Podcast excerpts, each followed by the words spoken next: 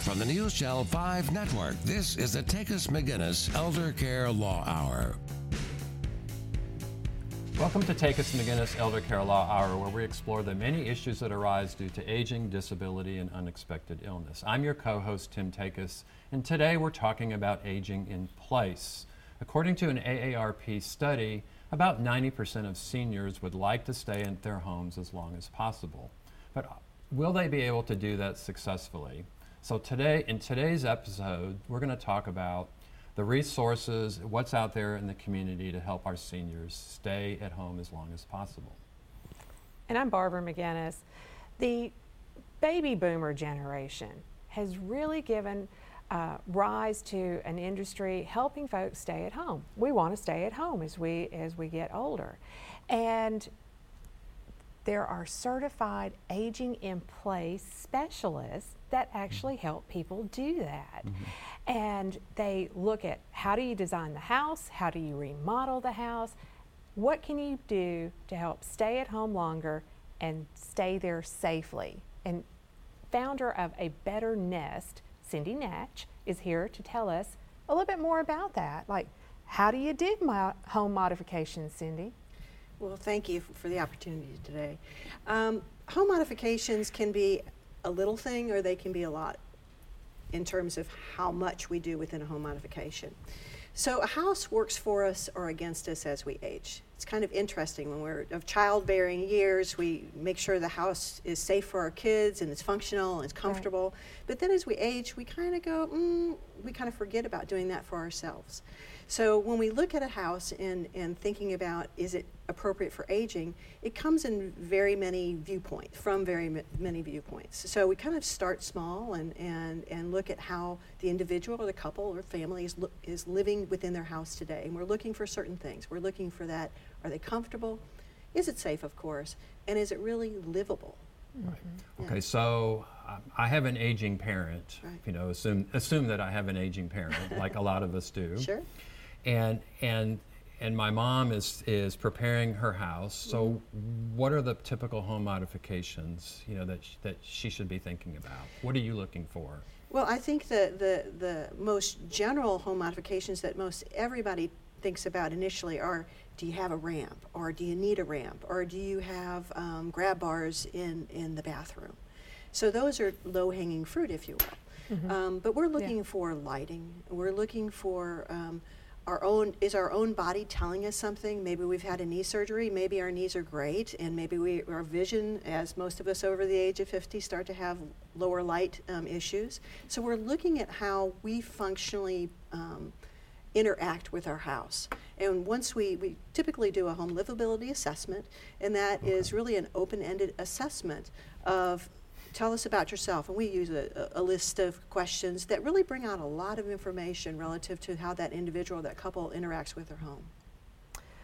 What about if you're if it's not your knees that's giving you trouble, but you have dementia or you're caring for someone mm-hmm. at home with dementia. Special modifications for that? I think so. Um, dementia uh, really can impact um, that individual, each individual differently, but I think there's some general consensus that um, lighting plays a big impact in, in, terms of the calmness and um, um, that person with dementia kind of living in their home. So, for instance, um, we've seen many patients and folks that, that have, that have um, been diagnosed with, um, with Alzheimer or other dementias that interact throughout the day differently and lighting impacts. It might be an open window that they've had for 20 or 30 years, maybe a view out to the lake. Um, but as time goes on, that light impacts their mood. So lighting is very important with someone t- with dementia. In addition to that, um, um, as dementia progresses, often safety becomes a bigger issue because often folks with dementia wander. So having um, appropriate safeguards for door locks, um, and just making sure that, that that individual can't freely wander out into the backyard, get lost, etc. Yeah, I'm just curious, what particular about the lighting? Like, do you make sure the lighting in the house is a, a different bulb, a different wattage? What, what can you do? It kind of depends. It's the bright light that often impacts folks. So um, it's it's really you can you can kind of do a step by step trial. In other words, number one, is there enough light? Have you ever been in someone's house where you walk in and they're simply you can't see because there's not enough light? That may be a telling sign with that individual who already has dementia. They may have already lowered the lights in their house. As opposed to someone, we've had um, individuals that um, just became agitated as the day went on in a summer day, where the light came up and over their house and into their house, and the agitation level ri- rose. So it's I haven't seen a lot of studies on this, um, but it's I know it to be true um, that that you just have to be whoever the caregiver or whoever the cognitive individual is in the environment really needs to pay attention to mood changes, changes and lighting.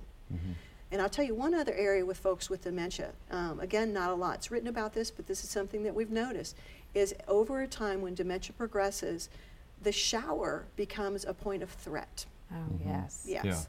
And and so what we would suggest is for folks with dementia is that you use a hand washing wand. You start low in the shower, usually it's an assisted shower, and you're bringing that water up slowly. And then you're mm-hmm. working it in a, in a slower pace. Don't go like put it on your head and bang Yeah. it on their head. Yeah, right? 'cause it kinda freaks folks out. I would out. imagine it would freak me out too. Yeah, too. exactly. So it sounds like this is really not a DY, DIY or D, uh, do-it-yourself project then. That's Well- why you consult a certified uh, aging in place specialist. Yes, Certified Aging in Place Specialist is actually um, a designation by the National Association of Home Builders. NAHB.org is where you can find some in your area. I think we've got about 200 in Tennessee. Okay. Um, what that means is that no, no entity is ever uh, knows everything and is perfect, but, but certified aging in place specialists really have been trained. And if anyone is going to the effort to have that designation, we have a, a vast interest in, in learning as much as possible. There's so much to do with home modifications, simple assistive devices, things that can help folks in the early stages of, of most anything that's happening as we age, whether Yeah. we need a little help with hearing or a little help with, with vision. Um, there's tons of assistive devices. So we try to be schooled in that way on, on many assistive devices and just really try to say, is this the right environment for you as you age in place? Some of some uh, folks that we interact with, they know they want to stay in their home, and they really start to talk about different modifications that they've been thinking about. So if you headlong, you know, full into making a modification without a thoughtful process uh, at the beginning. We like to lay a good solid plan, not just for this year, not just for five years, but for 10 or 20 years, and not just for the individual who's maybe having a little issue right now, or maybe nobody's having an issue. We want to take the collective experience of who's living in the house to really make that plan. And once you set a good plan for aging in place, it might it might mean modifications. It might just mean some assisted devices, or it might be this particular scenario. Maybe you need to think about moving. Mm-hmm. So, how do you get started? Like, what's the beginning part of a plan? The beginning part of the plan, in our perspective, is that we do a, about an hour and a half home livability assessment. And that livability assessment is a conversation like we're having today. Tell us what's going on, tell us what your goals are, not getting too much in the weeds, but really ours, also us getting an eyeball on the actual living environment, the house. How does the bathroom look? How does the bed look? Uh, bedroom look? How does, um, how's the kitchen? You know, a lot of folks end up having burn related issues if their vision is low. So we're Yeah. looking at all the real particulars about how egress, um, how we're getting in and out of the house. We're looking at everything really. And then a lot of conversation. Right, It just so- doesn't happen by a box, So, you know. Mm-hmm. so you have that conversation, and then you develop a plan. Does, I mean, is this free, or how much does this cost to do this? Um, we develop a plan. Usually, most folks in the in the arena that we're in, and there's not a lot of us, but but sometimes uh, aging in place specialists and certified aging in place specialists are are the front end of a contracting organization, a contractor. Gotcha. So um, our model's a little different. We're independent. We're not tied to contractors. But but what we're trying to do is create a plan that works for that client. So some of the contractors have aging in place um, specialists on the front end, and they do, and it's just they don't charge for that. Um, those of us who do charge for our services, we're generally between the 60 and 120 per hour range. Gotcha. Okay. And Yeah. um, and so we're going to put a con- we're going to put contact information for you Yeah. up here. yeah, yeah. You know, and I know you mentioned uh, NA, NAHB, National Association of Home Builders. I guess we can we people can find you through that organization? Um, they, you can, nahb.org, and Okay. look up Tennessee, and y- it'll be listed by individuals and then by, uh, by our business names. well, Cindy, thanks for being here. You're with a Better Nest, Yes, right? That's right. And then when we return, stay with us. We'll be discussing medical care in the home, so don't go away.